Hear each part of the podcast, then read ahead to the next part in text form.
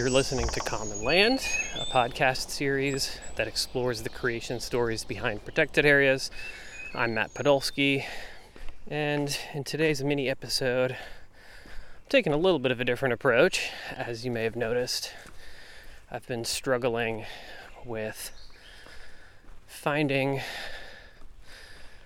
a good place to record these little intro and outro statements for these episodes that I've been producing while I'm out here on the trail. I have been recording them in hotel rooms or in hostels where I've been staying along the way when I find the free time to edit together these little segments. And the audio, at least to me, just sounds. I don't know. I don't. I'm not sure the best way to describe it, but it just it, it, it sounds like it doesn't fit, and it, it's like it's it's clearly not. The quality doesn't match what you would get in a studio, and it's also obviously not recorded out in the field. And so, since I don't have access to a studio while I'm out here hiking the trail, I thought I'd just uh, give it a shot. Record my intros and outros out here while I'm hiking. So, the episode that you're about to hear today is about birds and birding on the Appalachian Trail. So, my trail name out here has become Birdman.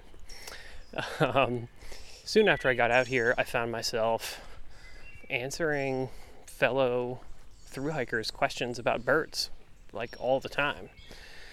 Um, you get out here on the trail and bird song is just really obvious. I mean, you can hear it right now in this spot where I'm walking.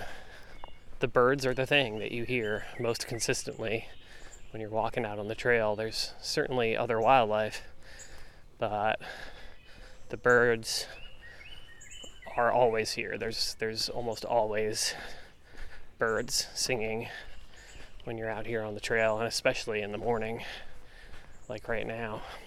So for the first two months that I spent out here on the AT, I was carrying a parabolic microphone, and this was a device that almost everybody it seems like that I encountered would ask me what this thing was because I had it strapped to the outside of my pack and it just looked kind of strange. It's, it's an unusual thing for a through hiker to be carrying. And the parabolic microphone it's basically like a, a big plastic dish with a microphone at the center. And it basically turns that microphone into a highly directional microphone and that's what people use to record bird songs. Um, any of the bird songs that you hear, if you've got any kind of birding app that has recordings of bird song that you can play back, that's how those bird songs were recorded using a, a parabolic microphone setup. So, yeah, I, I, think what I'm going to do here is just uh, play some of my favorite recordings that I gathered during those first two months that I spent out here on the trail.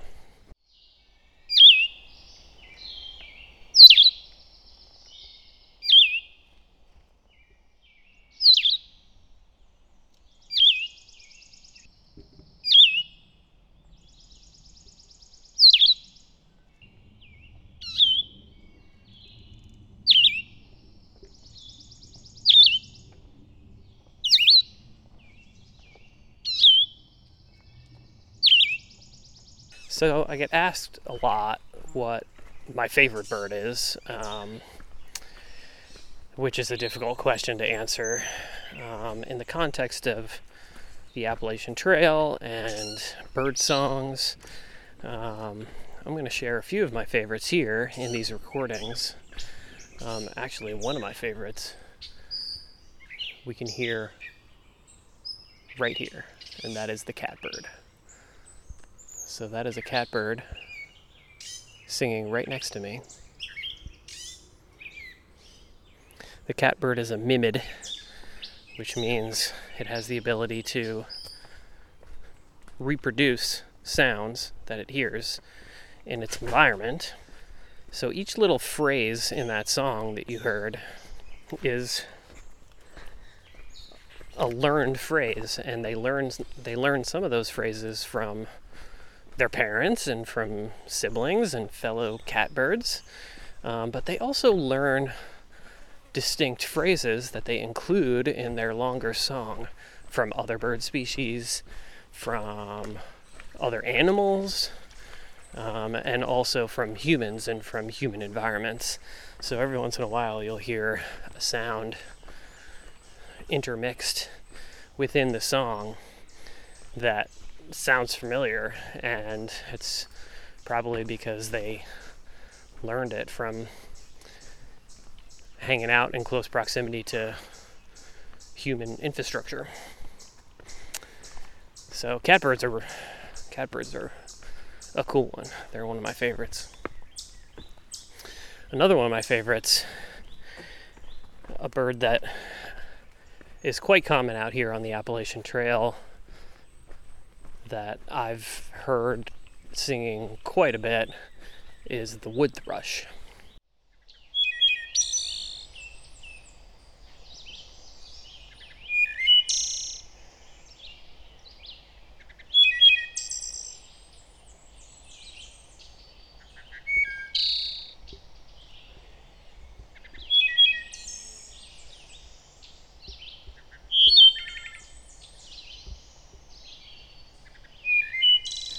There are a great diversity of warbler species that you can see along the trail. You've got the hooded warbler, which is this bright yellow bird with like a black mask across its face.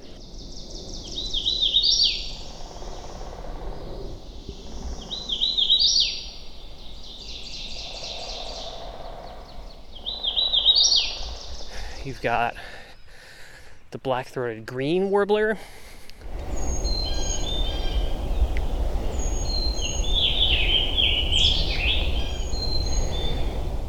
Really cool looking birds that you should be able to hear throughout most sections of the Appalachian Trail pretty much on a daily basis. You've got the black and white warbler, Another really neat one. It's very common.